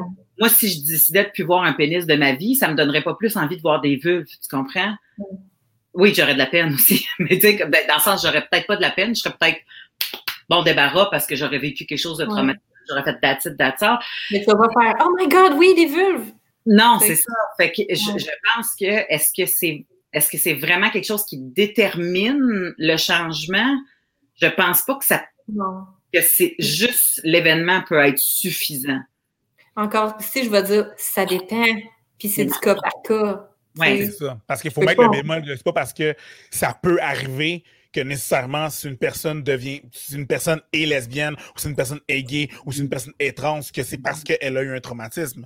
Parce que un n'est pas automatique. Ça se peut qu'un traumatisme ait une incidence sur ça, mais c'est pas parce que c'est pas parce c'est pas. Tes traumatismes ne définissent pas ton identité. Deux personnes vivraient le même traumatisme et ne réagiraient pas de la même façon. Exactement. Il faut juste mettre ça au clair. dans la liste des symptômes, il y a caractère explosif, mais je connais des gens irritables qui n'ont pas eu nécessairement de, stress. Ils n'ont pas de stress, c'est juste des mardes, là, ces gens-là. Oui, juste du monde que leurs parents ont toujours dit oui.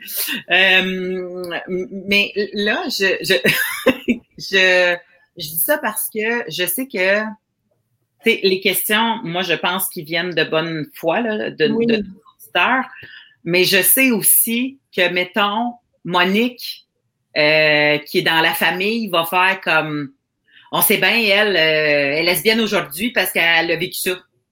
Puis là, t'es comme Ouais, Monique, euh, Monique.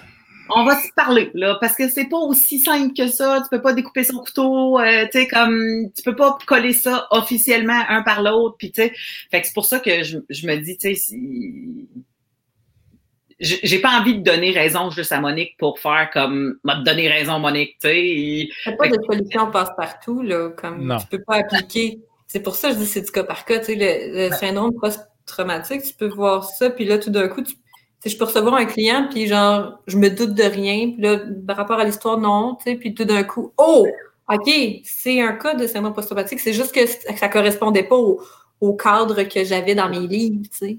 Je comprends. Mais je comprends. Là, je sais que euh, chez les gens, un peu, je retourne aux commentaires parce que là, ça continue à défiler durant le temps que moi je suis dans mes affaires. Euh, ben, si tu veux, on peut continuer sur tantôt, on avait dit comment on, comment on s'aide. Là, on avait commencé à dire ben, en parler à quelqu'un de confiance. Là, dans la liste de ceux qu'on vous envoie, c'est un, un, un, bon départ. Ça, vous allez aller plus vite là où vous allez avoir une bonne réponse. Euh, Ensuite, puis là, il n'y a pas d'ordre, OK? J'essaie de donner, c'est des pistes de solutions, puis ça ne correspondrait pas à tout le monde, sais, c'est pas une solution passe-partout, mais établir ses propres limites, puis se faire respecter, tu sais, dans l'affirmation personnelle, apprendre, premièrement, se poser des questions. Qu'est-ce que moi, j'ai besoin, puis qu'est-ce que, qu'est-ce que j'ai comme limite? Mm-hmm. Puis après ça, essayer de se pratiquer sur des gens qu'on sait qui vont, qui ont une maturité émotive, des gens qui vont bien réagir quand on leur dit non, par exemple. C'est un exemple qui n'est pas sexuel, mais dire non à une soirée entre amis ou à sortir dans un bar quand on pourra, hein? Bon, mais ça, dire non, c'est une pratique après parce qu'on prend de la confiance, hein? Si on arrive à le dire à un ami en situation non sexuelle, puis que la personne a réagi bien, ben après, c'est plus facile de le dire dans d'autres sphères de notre vie. Puis si, par exemple, dans une date, on dit non à quelqu'un par rapport à quelque chose, puis que la personne réagit comme une merde, excuse-moi l'expression, mm non, il y a des gens qui ont Elle manipule, elle nous gaslight, euh, moi, c'est un bon signal d'alarme pour dire de ne pas la rentrer, cette personne-là, dans ton intimité. Parce qu'une fois dans la sphère sexuelle, c'est le genre de personne à qui, si tu dis non, il risque de pousser ta limite puis d'essayer de négocier. Exactement. et la plupart des gens qui font pousser leurs limites sexuellement par un ami ou une amie ou un conjoint ou un one night, habituellement, ils vont juste dire Ah, cette personne-là, elle essaye de me déniaiser un peu. Puis là, tu sais, comme Ah, ben, je, je suis poche, je devrais me déniaiser. Puis là, la pression embarque, puis là, la personne va au-delà de sa limite primaire, pas nécessairement dans le confort total, mais pas nécessairement dans l'inconfort éternel non plus, mais là, une autre limite, puis une autre limite, puis une autre limite, puis à un moment donné, ils font comme, ben voyons, puis là, comment ça, je suis pas bien avec ça, puis... Fait que, tu sais, il y a quelque chose qui se passe dans le... La personne que tu laisses entrer dans ton intimité, qui repousse tes limites de façon pratiquement non consentante parce que mm-hmm. on s'entend que quand ça fait quatre fois que la personne a te gosse pour te la mettre dans les fesses, mettons, tu sais, comme tu fais comme, puis à un moment donné, tu fais Ah ben de la merde, là. Euh, tout le monde a fait mal faire ou euh, tu sais etc etc puis là après ça ben la personne n'est pas douce avec toi en plus puis là tu sais comme tu dis non non on va ten puis je, je suis pas bien avec ça puis là ok ben je vais me retirer mais qui se réessaye dix minutes plus tard puis là t'es comme ben là tu sais fait tout ça à un moment donné de toi, t'as bien beau faire comme je suis pas bien avec ça, puis là, à un moment donné, tu fais ah, de la merde, je vais attendre qu'il vienne, là, il devrait venir vite, là, euh, il est dans mon derrière, là, tu sais, puis là, tu, tu, le laisses venir, puis là, la personne s'en va, puis toi, tu fais comme, bon, ben, c'était pas une belle expérience. Puis là, moi, je te dis, ben, c'est une agression. Ouais. Et là, la personne va faire comme, hum?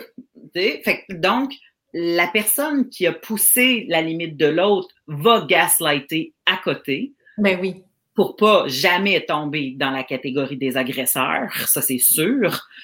Fait que, tu sais, à un moment donné, c'est difficile de vivre avec un, un traumatisme que tu as même de la misère à reconnaître. C'est toujours quelque chose de très pertinent. Je vais citer euh, une auteure euh, désormais célèbre parce qu'elle est classée best-seller.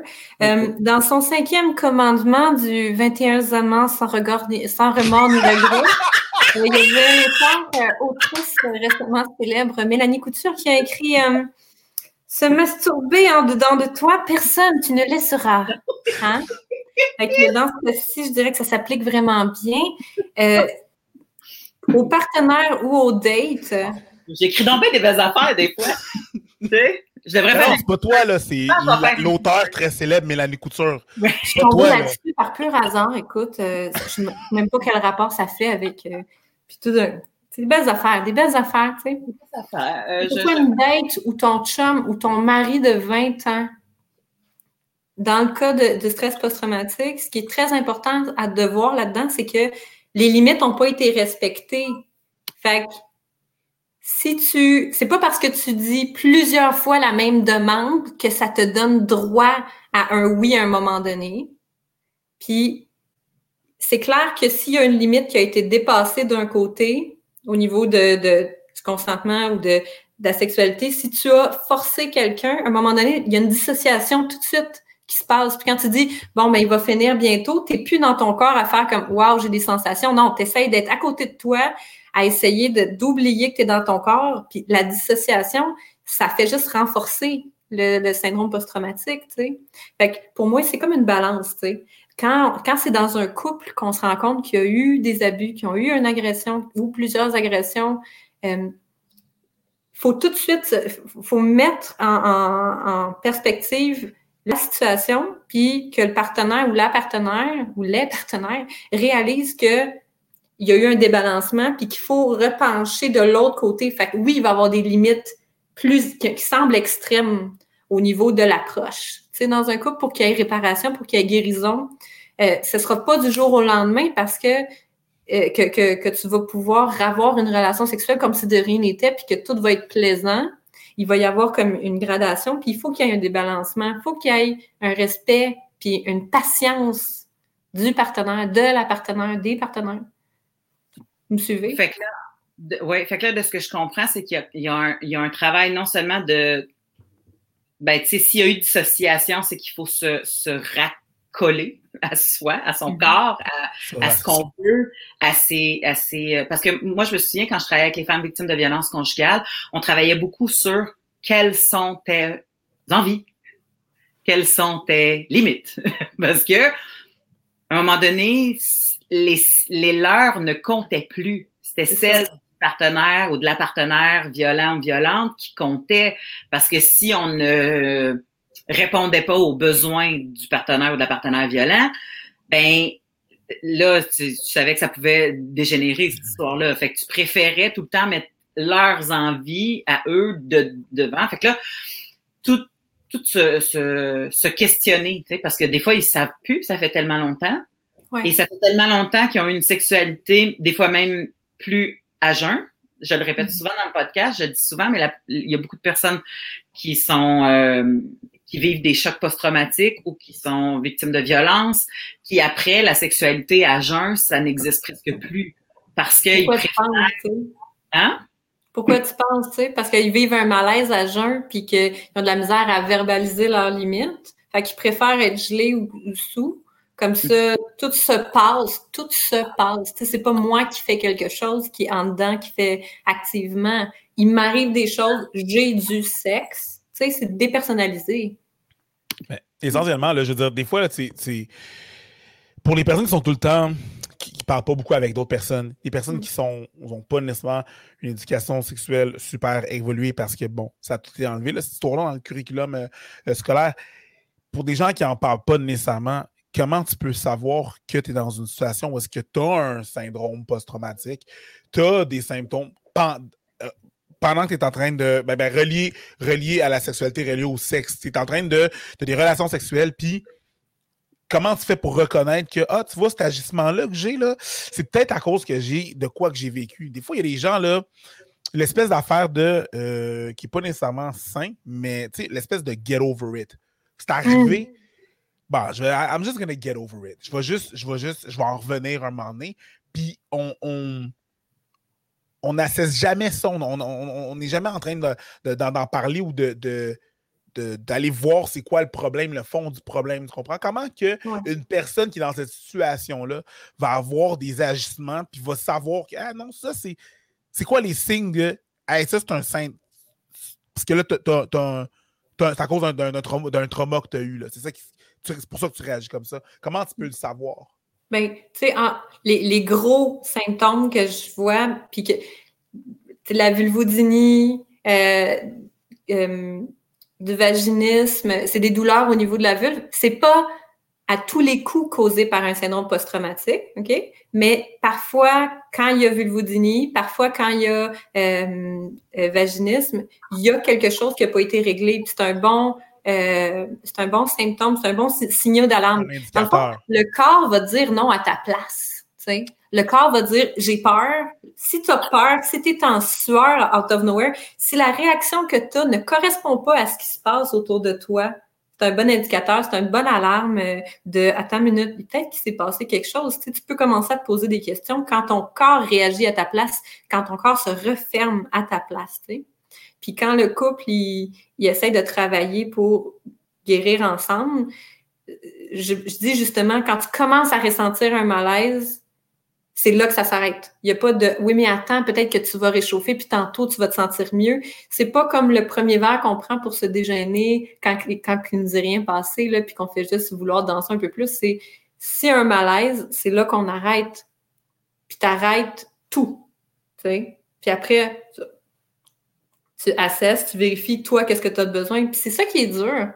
Comme tantôt tu dis, c'est pas évident de le de, de, de quand tu n'as pas eu l'éducation de dire tes, besoins, de dire tes mm-hmm. envies.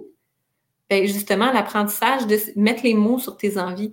Moi, par exemple, j'aime ça me faire toucher d'une telle manière. Il y a les cinq langages de l'amour que j'aime beaucoup utiliser. C'est pas moi qui les ai créés, c'est Gary Chapman. Mais comme ça, ça donne des mots sur des langages, euh, des manières de se dire, euh, de, de, se dire je t'aime, tu sais, physiquement, avec des cadeaux, euh, avec Moi, des j'en ai parlé au dernier podcast, je pense. Au dernier, de qualité. Oui, oui, t'en as parlé. Je suis contente Mais, oui, c'est juste que des fois, c'est que dans, des situations, tu penses pas que tu as le droit de le dire. Tu sais, l'histoire du sexe, là, toute cette histoire-là là, de sexualité et tout, là, c'est tellement nébuleux. Mm. T'es pas supposé en parler, c'est supposé se passer. Naturellement. Naturellement, là. Tu es supposé juste rentrer là-dedans. Comme les animaux, c'est du sexe, on devrait savoir ça. C'est ça, c'est vraiment ça. T'es pas supposé en parler durant. Sinon, tu vas casser le mot, tu comprends? Fait que c'est comme. C'est ça, en parler puis mettre des mots là-dessus, on a toujours peur de blesser, on a toujours peur de. De, de se faire, euh, de se faire dire non tu donnes un superbe exemple de juste dire non à tes amis pour sortir. Mm. Tu sais, tu as dit ça, là. Puis combien de personnes vont inventer quelque chose parce qu'il faut qu'ils disent non? Oh, ils vont éviter la patente, ils vont. Moi, à un moment donné, je me souviens, j'étais comme. J'ai arrêté d'inventer des patentes parce que je me rendais compte que l'affaire, c'est qu'ils voulaient pas entendre ce que j'avais à dire. Ils voulaient hmm. trouver une solution au problème que je leur disais. Fait que si maintenant, comme, hey, non, non, j'ai pas d'argent. Puis on va, ben, on va t'emprunter. Puis là, fait comme, moi, oh, mais je travaille demain matin. Bon, on va rentrer de bonne heure. Tu sais, il y avait tout le temps quelque chose. Mais pour vrai, là, le, hey, non, gang, j'ai pas envie. Ah. Euh, ah. Ah. Mais qu'est-ce que tu veux dire qu'à ça? Elle n'a pas envie, elle n'a pas envie, Chris, tu sais, comme, mais là, mais pourquoi t'as pas envie? Ben, ben j'ai pas envie. J'ai pas envie. Ça me tente pas. Ça me tente pas. Ça me tente pas. Tu sais? La première fois, c'était-tu facile ou? Hein? La première fois, c'était-tu facile de le dire? comme, comme tu dis, tu le dis pas à tes nouveaux collègues de travail avec qui tu veux bien paraître. Tu sais, tu, testes ça sur tes chums de filles qui, avec qui tu sors toutes les semaines, pratiquement, ou que, tu sais, comme, fait que quand tu, tu sais, puis, puis même, c'est la même affaire, là, pour un, souper, ou euh, ton chum qui fait comme ça, tente-tu commander du resto? Non, pas, euh, on n'a pas de cash cette semaine, pas euh, l'épicerie est pleine, non, euh, non, j'ai pas envie. Mm-hmm. C'est simple, là. J'ai pas envie. Es-tu capable d'entendre ce besoin-là? J'ai pas envie. Et là, il y a deux solutions. Moi, je me fais quelque chose dans le friche. Toi, tu te calls whatever you want. Ou tu, tu, me joins puis tu fais quelque chose dans le fridge avec moi. Tu, comprends? Parce que mais quand le, le, non est clair avec le besoin clair. Après ça, de le travailler pour réussir à le faire au niveau de la sexualité. Tu sais, mon chum puis moi, des fois, on se regarde, puis je fais comme, il fait comme, on va-tu prendre notre douche? Tu sais, comme, tu sais, le, le, chaude, là, tu sais. Puis des fois, je suis comme, hey, non. Pas, on va-tu prendre notre douche? Excuse-moi de rire, là, c'est parce que moi, j'habite dans un 4,5 dans Rosemont. Là. Les deux, on ne fait pas dans la douche, le match. Tente-tu d'aller prendre une douche, puis moi après? Je peux te dire, la grosseur que j'ai, on y va un après l'autre aussi. Là. Euh, c'est juste prendre notre douche, pas simultanément. Là, Mais c'est discret, tu sais. Ça me tente-tu de prendre une douche? Là, non. C'est comme. Puis, je, euh, puis pour vrai, je suis hey, zéro, zéro pin bar. Puis c'est pas que c'est pas que toi, tu me tentes pas. C'est pas que je t'aime pas, c'est pas que je te désire pas, c'est que là, en ce moment, tu me demandes si ça me tente de faire ça, puis je te dis non.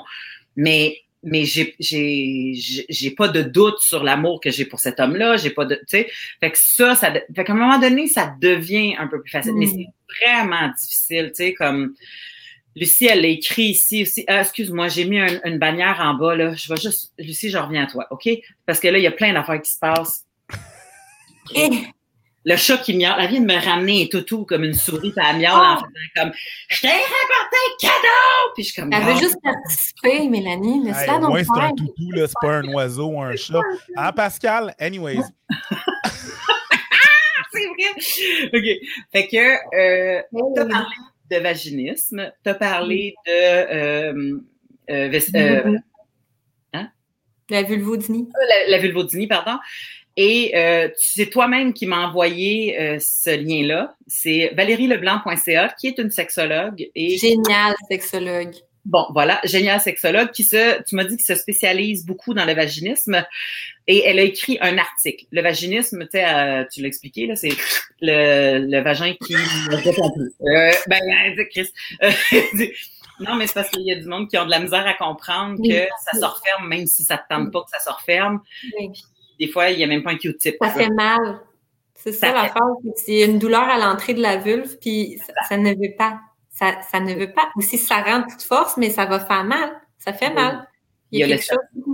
Fait que les servicieux, puis tout ça, puis j'en avais déjà parlé dans un autre podcast, c'est qu'à un moment donné, il y a une femme, elle disait, moi, je vis ça, puis là, mon conjoint, il pense que de me détendre va m'aider. Fait que là, il me fait faire une routine de détente, genre, je te coule un bain avec du bubble bath, mais là, c'est rendu que j'entends le bain avec les bubble bath, puis mon vagin se resserre. Fait que, tu sais, comme, c'est vraiment un servicieux. Et c'est très long avant que les femmes consultent pour ça. C'est très, très, très, très long. Euh, je, j'ai, ça me fait en tant que femme, ça me fait de la peine de voir à quel point on s'est pas intéressé aux douleurs féminines, de l'organe féminin, pardon. On s'est très peu intéressé à ça au niveau scientifique. Et en tant que femme, on se sent coupable parce qu'on pense que c'est notre faute, puis que c'est pas un trouble ou une maladie. On pense qu'on est juste rendu folle, fait qu'on n'ose pas aller consulter parce qu'on se pense qu'on va se faire juger par rapport à ça. Hmm. J'avais écrit un article euh, et ça me fascinait parce que j'ai une amie qui prenait, je pense, au moins six heures par mois pour ses cheveux dans un salon. Tu sais, comme il y avait du stock à faire sur ta tête là. là. Tu sais, c'était, c'était comme beaucoup là. Tu sais, des mèches du ci, du ça, des, tout tu sais, comme, je pense qu'elle peut passer entre 4 à 6 heures dans le salon. Par mois? par mois, à toi et moi. Elle allait. Dans la famille de Cousin faire, tu sais, comme tout ça. Fait que c'était, c'était quelque chose, là, tu sais. Puis elle passait du temps, à prendre un pas là, puis elle aimait ça, tu sais. Je pense aussi le, le social de la patente faisait partie de ça. Mais quand j'y disais, pour vrai, va voir un médecin. Ah, puis c'était même pas un, c'était même pas une douleur, c'était une garnerella, une, une vaginite euh, qui sent le poisson, là. Sérieux? Elle restait pognée avec toi? Ben, tu sais, c'est une, oh. une bactérienne. Puis j'étais comme, mais va voir, va voir le médecin. Oui. Comme, ah, mais j'ai pas le temps. Mais j'étais comme, oui, oui, mais t'as une bactérie dans. dans, dans... T'as pas le Non, non, non, dis-les, dis-les, dis-les. dis-les. Ça va te faire du bien. une bactérie dans la plot, va voir, Chris.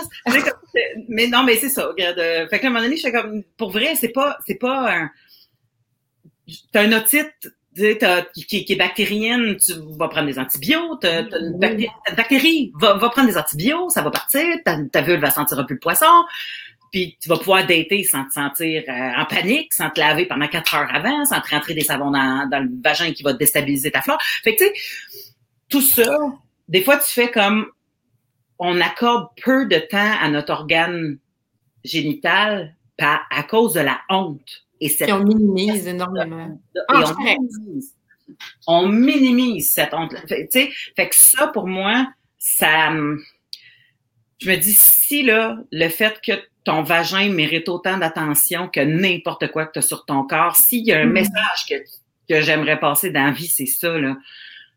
Va voir. Il y a des infirmières maintenant qui, qui, qui même connaissent c'est quoi les, ces affaires-là. Il y a des compagnies comme Floravie qui se spécialisent dans les, les, les outils, on va dire ça de même, les outils médicinaux, là, un, petit dildo, un plus petit, un plus gros, un plus, tu sais.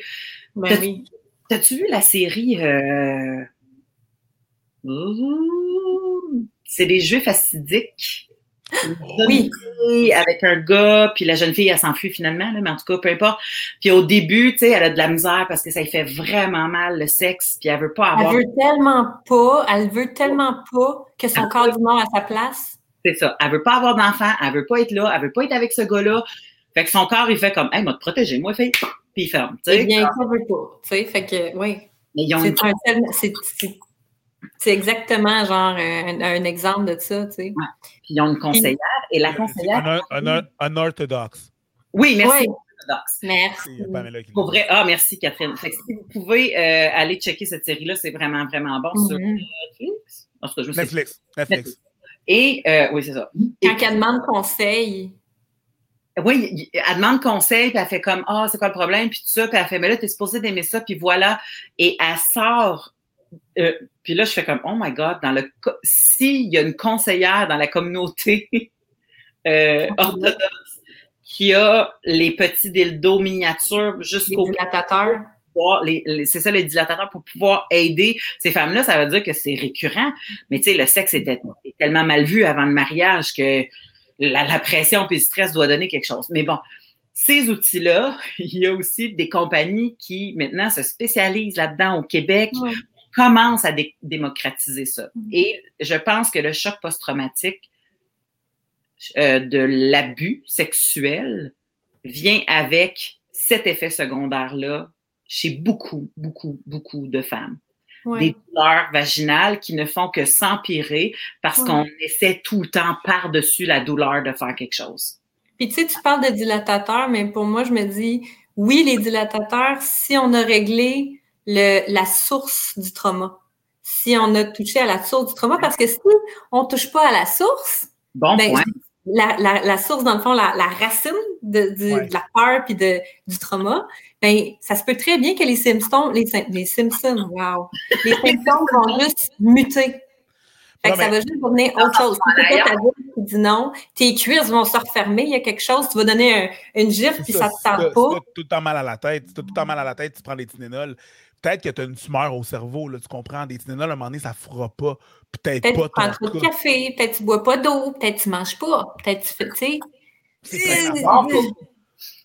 et c'est ça, c'est très important pour moi d'aller à la source, puis, pour ça, il faut, faut, en parler avec un, un, un thérapeute, pour en... Parce que si tu t'en vas voir un, un, mettons, un physiothérapeute qui fait de la rééducation périnéale, OK? Puis tu lui dis, aide-moi euh, à me détendre euh, du périnée, mais que tu as, encore quelqu'un, mettons, qui t'a agressé au travail, que tu croises à tous les jours, la, la source, la racine n'est pas, est, pas réglée. Là. Exact. C'est ça. Puis pour vrai, je pense que. Mais Andréane Flaubert est vraiment bonne. oui, c'est toi qui, euh, encore toi, ça vient de toi. La physiothérapeute Andréane Faubert chez Kinatex, je pense qu'il y a plus, tu sais, dans le sens que si, mettons, est à Montréal, là, je pense, euh, puis tout le monde qui nous écoute ne sont pas de Montréal. Mm. Si vous parlez à un physiothérapeute, je pense que vous devez être très clair sur votre besoin j'ai un trauma, telle affaire, il faut que je fasse une, c'est comment ça s'appelle, une rééducation? Rééducation périnéale, mais c'est dans la détente, puis il y a vraiment une fourche à faire, là. Il y a la rééducation, de, bon, la rééducation périnéale, on l'utilise souvent, puis on en parle dans les cas d'accouchement, dans le fond, pour réhabituer le, périnée, euh, lui, de, lui redonner la souplesse édentante. Hein? Mm. Bon. Mais il y, a une, il y, a une branche aussi de détente. C'est plus dans la détente que dans la contraction. sais? Fait qu'il ne faut pas aller contracter vraiment plus. Si tu dis rééducation périnéale, puis tu ne mentionnes pas que c'est pour un trauma, ça se peut que, que, que le physio aille vraiment. Que ça, ça, ça plus. Oh shit, OK, ouais, ben, super bon point à, savoir. Juste Parce que je sais qu'il y a de plus en plus de femmes qui consultent un physiothérapeute quand leur bassin est rendu au troisième sous-sol euh, après avoir accouché. Là. d'ailleurs, c'est mon euh, c'est une de mes amies qui a accouché il n'y a pas longtemps qui m'a dit ça. Je dis comment ça va? Le bassin au troisième sous-sol. Le bassin au troisième sous-sol. Oui. Moi, j'ai juste, juste, l'image d'un bassin qui part son char dans un troisième sous-sol du Eaton Center pour aller magasiner avant Noël. Il a arrêté, il a juste décroché, il ne veut rien savoir. Puis, euh, tu sais, elle dit, pour vrai, il n'y a pas grand monde qui dit qu'à un moment donné, ton anus n'est plus à la même place, là. Tu sais, comme, j'étais comme, mais en tout cas, euh, tu sais bien qu'elle est drôle. c'est ça. fait, que ça, je pense que le, ce que je trouve difficile pour n'importe quel euh, j'ai l'impression n'importe beaucoup de problématiques féminines, en guillemets, mm-hmm. euh, c'est que ça coûte cher. Oui. Ça coûte cher, ça demande, comme là, tu sais, ça demande de travailler sur plusieurs plans en même temps. Ça, et il y en a beaucoup qui vont prioriser autre chose que ça. Et mm. le truc va s'empirer sais, mettons quelqu'un qui fait comme, ouais, n'est pas de cash. Il y en a pas. C'est pas possible. Je suis pas capable de mettre euh, 100 pièces si c'est pas 150 sur quelqu'un qui va me travailler au niveau de ma tête, puis un autre 90 pièces pour un physio, puis tu sais, c'est rendu un paiement de char, Chris, là. Tu sais, comme à un moment donné, tu fais comme, j'ai tu ça, cet argent-là? Fait que moi, c'est là que je fais comme, c'est là que je me disais, tu vois, moi, être, thérapeute, c'est là que je paniquerais parce que je me dis, il y a mm. tellement de monde qui ont besoin d'aide qu'on n'est pas capable de les aider. Je sais que la clinique sexologique, ça existe encore, ça? Parce que pour vrai, là, je réfléchis au fur et à mesure que le podcast avance. Là. Puis, souviens-tu, on étudiait, puis il y avait du monde qui était à la maîtrise, puis qui devenait puis là, quand il devenait sexologue, ben là, c'était des, des prix. Euh... Des prix réduits, modulés, oui. Elle existe encore à l'Université du Québec à Montréal, oui. Les gens qui sont là. Parce que mm-hmm. euh, je sais que cette clinique-là existait euh, et, et pensez pas que c'est des gens qui sont pas qualifiés, là, c'est des gens qui oh sont finir leur maîtrise et sont supervisés par hmm. quelqu'un ultra qualifié qui est leur prof de maîtrise, tu sais, qui garde une grosse attention sur ses yeux. Fait que, tu sais, ça, je pense que c'est une possibilité. Euh, les lignes d'écoute aussi, il y a souvent... Mm c'est gratuit. Euh, il y a beaucoup de travailleurs sociaux, des étudiants en travail social, des étudiants en, tu sais. Fait que je pense aussi que si tu es assis à un téléphone puis que tu es là pour une ligne d'écoute, ben c'est parce que tu as l'ouverture de recevoir le, le, trauma, euh, euh, comme tu disais, euh, je pense qu'on peut faire confiance à cette personne. Et pour vrai, si la personne à qui vous parlez, ça fait pas le job, ben, rappelez, puis mm. tomber sur quelqu'un d'autre, dans le sens que c'est rare qu'il y a une personne au bout de la ligne. ça reste un côté humain, là. ça se peut qu'on pogne la mauvaise journée de Sylvain. Hein? Oui. Il faut, rappeler. Oui, de, Sylvain qui a eu lui-même déjà un trauma puis qu'il a vu quelque chose passer sa journée-là. Oui, bien euh, évidemment, il raccroche. Il fait évitement bien, il te raccroche au nez. Ça va pas bien, c'est une maudite mauvaise journée, ça. Donc, là, tu m'as donné aussi d'autres sources. Je pense que la lecture peut toujours aider. Je sais que ça cogite puis que c'est pas évident. Euh, je rappelle que toi, tu es une ressource, mais bien sûr, il y a un temps et puis euh, et puis tu as un, tarif, là, je veux dire, comme, comme tout le monde en temps de COVID, manges. Et puis euh, là, si vous voulez faire des lectures, parce que le temps avance, c'est pas violent.com. je pense que c'est super intéressant. C'est un site En fait, c'est. Euh, les couples plus jeunes, les ados surtout. Oui, ça t'aide avec les limites, dans le fond. Comment établir qu'est-ce que c'est la violence psychologique, dans le fond, puis qu'est-ce qui n'est pas de la violence psychologique? Fait que dans le fond, il donne comme un. Il y a une petite image de cellulaire qui embarque, puis il y a une conversation. Fait que tu as l'impression de parler avec ton chum, ta blonde. Oui, là, tu choisis des réponses, puis à la fin, ça te demande si tu es violent, si tu n'es pas violent, puis il t'explique. Ouais. moi, j'ai fait, j'ai fait l'exercice avec comme si j'avais un chum, puis tout le long, j'étais comme, voyons, le petit fucker, je l'avais au bout du fil, le monsieur qui était là. Tu sais, comme, je ne sortirai jamais avec un gars de même? Mais, mais je le sais que le monde qui, surtout quand tu es adolescent, que tu vois pas ça. Tu penses au contraire, justement, qu'il est dans son droit de te parler comme ça. Puis... Oh, la jalousie, c'est parce qu'il m'aime, tu sais, mettons. Hein? Tu sais, mettons, la jalousie, c'est parce qu'il m'aime. Il veut savoir ce que je suis tout le temps, en tout temps, avec des photos. C'est normal. Non, c'est pas normal. Oui, non, c'est ça. C'est pas normal. Fait que, tu sais, les, traumatismes aussi, des fois, ils viennent tôt dans la vie de vos jeunes. Euh, il n'y a, pas l'éducation, il n'y a pas la. C'est ça, quand je disais, c'est vraiment comme quand je, disais tantôt, il n'y a pas cette communication avec les parents, il n'y a pas d'éducation. Fait que tu te bases sur ce que tu vois dans les films, puis si dans les films que tu as vus, c'est Grease. Si, en tant qu'adulte, de la à dire non. Avec une de mes amies il n'y a pas longtemps, là, Saturday Night Fever. Regarde ça maintenant, Saturday Night Fever avec John Travolta, là, c'est horrible. C'est mauvais. I don't want to kiss you, but salut! C'est horrible. C'est horrible. C'est horrible. C'est c'est ça, si tu bases là-dessus, ce que tu vois dans les films, ce que tu vois sur la porno, ce que tu vois sur d'autres choses, ben c'est sûr que tu pars avec moins 10. Là. Mm. Euh, Telaide.org, qui est une ligne d'écoute, euh, je pense qu'elle est 24 heures, si ma mémoire est, bonne. C'est pour ça que je donné, parce que tu 24 heures, puis des fois, il y a des films qui pognent vers 2 heures du matin, puis c'est là que tu as besoin de parler. Exactement. Fait que surtout en ce temps de confinement, euh, des fois, il y en a qui le confinement a ramené, je pense, euh, le mieux de le meilleur de l'humain pour l'entraide avec d'autres personnes, puis le pire de tes bébés personnels. Ça réveille des bébés, hein? Ça fait que euh, ça et euh, quoi d'autre? Ah oui, tu m'avais parlé aussi de Mark Stebbin, qui est un pionnier de, de, de de la vulve et du vagin. mais, mais, c'est un pionnier de la vulve. Hein? C'est un pionnier de la vulve. Oui, c'est un. je pense que si vous ne réussissez pas, parce que ça ne veut pas dire que vous allez pouvoir avoir une consultation avec Marc Steven, mais je pense qu'il y a énormément d'écrits. Euh, et c'est super intéressant de le lire euh, pour pouvoir s'intéresser à ça. Euh, sinon, il y a quelque chose que je dirais pour s'aider, c'est d'avoir de la patience envers soi. Ah, c'est beau ça, c'est vrai. parce que ça se peut qu'avec un partenaire, on ait, ou avec des dates, les, les, partenaires s'impatientent. Ben là, comment ça que ça va pas mieux? Ça fait euh, deux semaines, 24 euh, heures là qu'on a parlé. Pourquoi est-ce qu'on peut pas faire l'amour tout de suite? Bon, on ça peut fait six mois des fois, puis le monde s'impatiente. Ça fait, ça fait six mois. Années. Ça, fait 20 ans là, que je vis avec ça. Tu sais, comme. Il hmm. faut être patient, puis respecter la limite. La personne, elle a, elle a de la misère à mettre sa limite, puis mettre sa limite, c'est un effort. Fait que, attends. si la personne te dit, ben, attends que moi je fasse un move, fais pas de move. Attends. Mm-hmm. elle, va finir par te faire un move si tu attends assez longtemps. Mm-hmm. Mais si tu fais un move, ça veut dire que tu respectes pas ce qu'elle t'a demandé, donc vous reculez.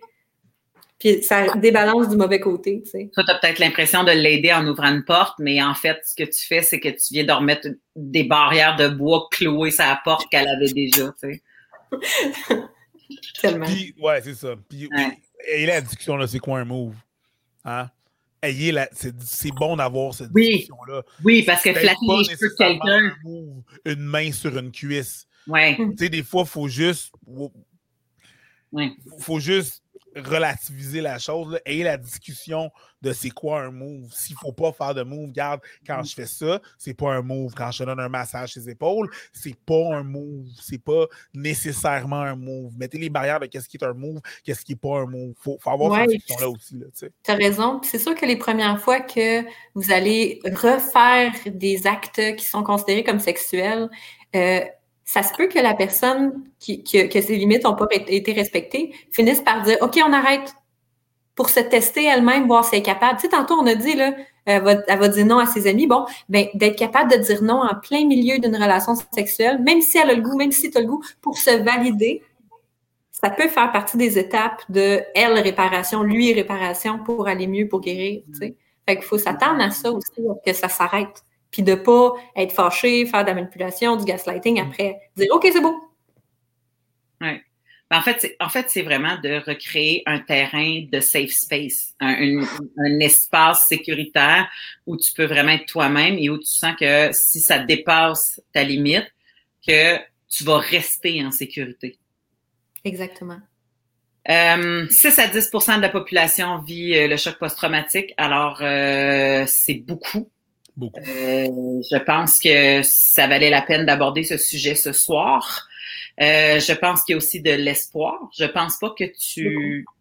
c'est ça, je pense pas que tu es comme une victime éternelle du choc post-traumatique. Je pense que à un moment donné, tu peux reprendre le contrôle et apprendre à vivre avec, avec toutes les les petits effets ou plus grands effets que ça peut avoir, mais je pense qu'à un moment donné, c'est quelque chose qui doit se diluer un peu comme dans un peu comme la mort, j'imagine. Peut-être qu'à un moment donné, il y a quelque chose qui se case euh, dans les souvenirs.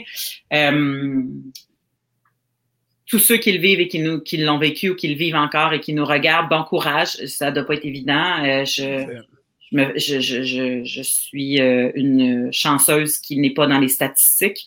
Euh, mais j'ai rencontré plusieurs femmes euh, qui l'ont été et puis euh, je l'ai vu là, le soleil. Là. j'ai vu le soleil, j'ai vu le plaisir, j'ai vu à un moment donné que le, le, le, être en accord avec son corps existe, être être bien, être accroché comme on disait, ça existe.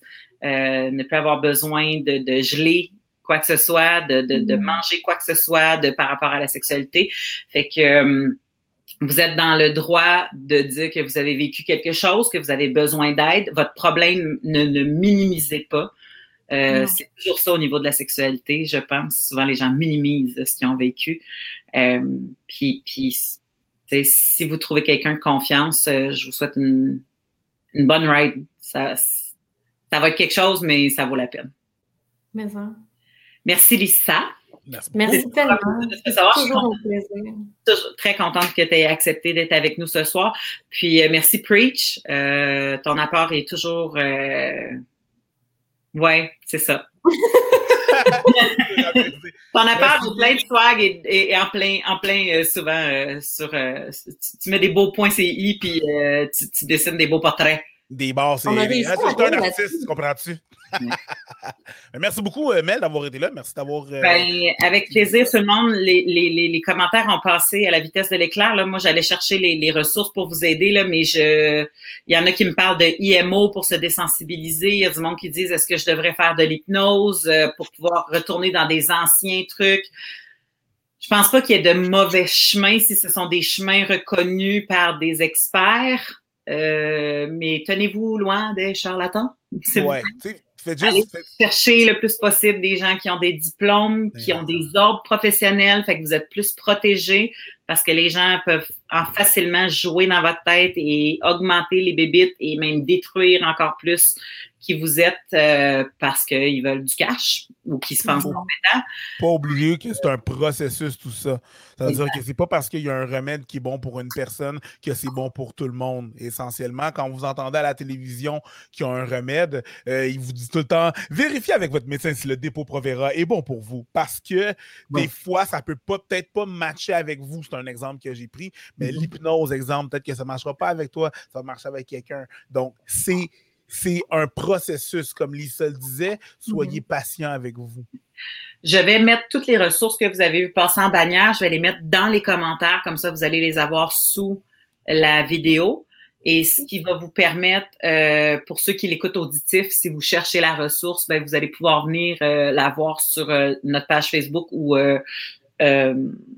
la page Facebook de Preach ou la mienne, peu importe. Il apparaît tout en même temps. Puis qu'est-ce que je voulais dire? Ah oui, et lisez les commentaires des gens. Il y a plein de monde qui se relance sur des affaires puis qui font comme moi j'ai vécu ça, moi j'ai vécu ça. Fait que tu sais, il y a un beau partage qui s'est fait ce soir-là. Moi, je les ai tous vus passer. Tristement, on pouvait pas tous les mettre dans la fenêtre, là, mais je pense que ça, des fois, ça aide de savoir qu'on n'est pas tout seul. Alors voilà. Nous avons beaucoup dépassé, nous avons beaucoup dépassé, mais merci d'avoir été avec nous, puis bonne soirée tout le monde, on se revoit bientôt. Salut! Bye!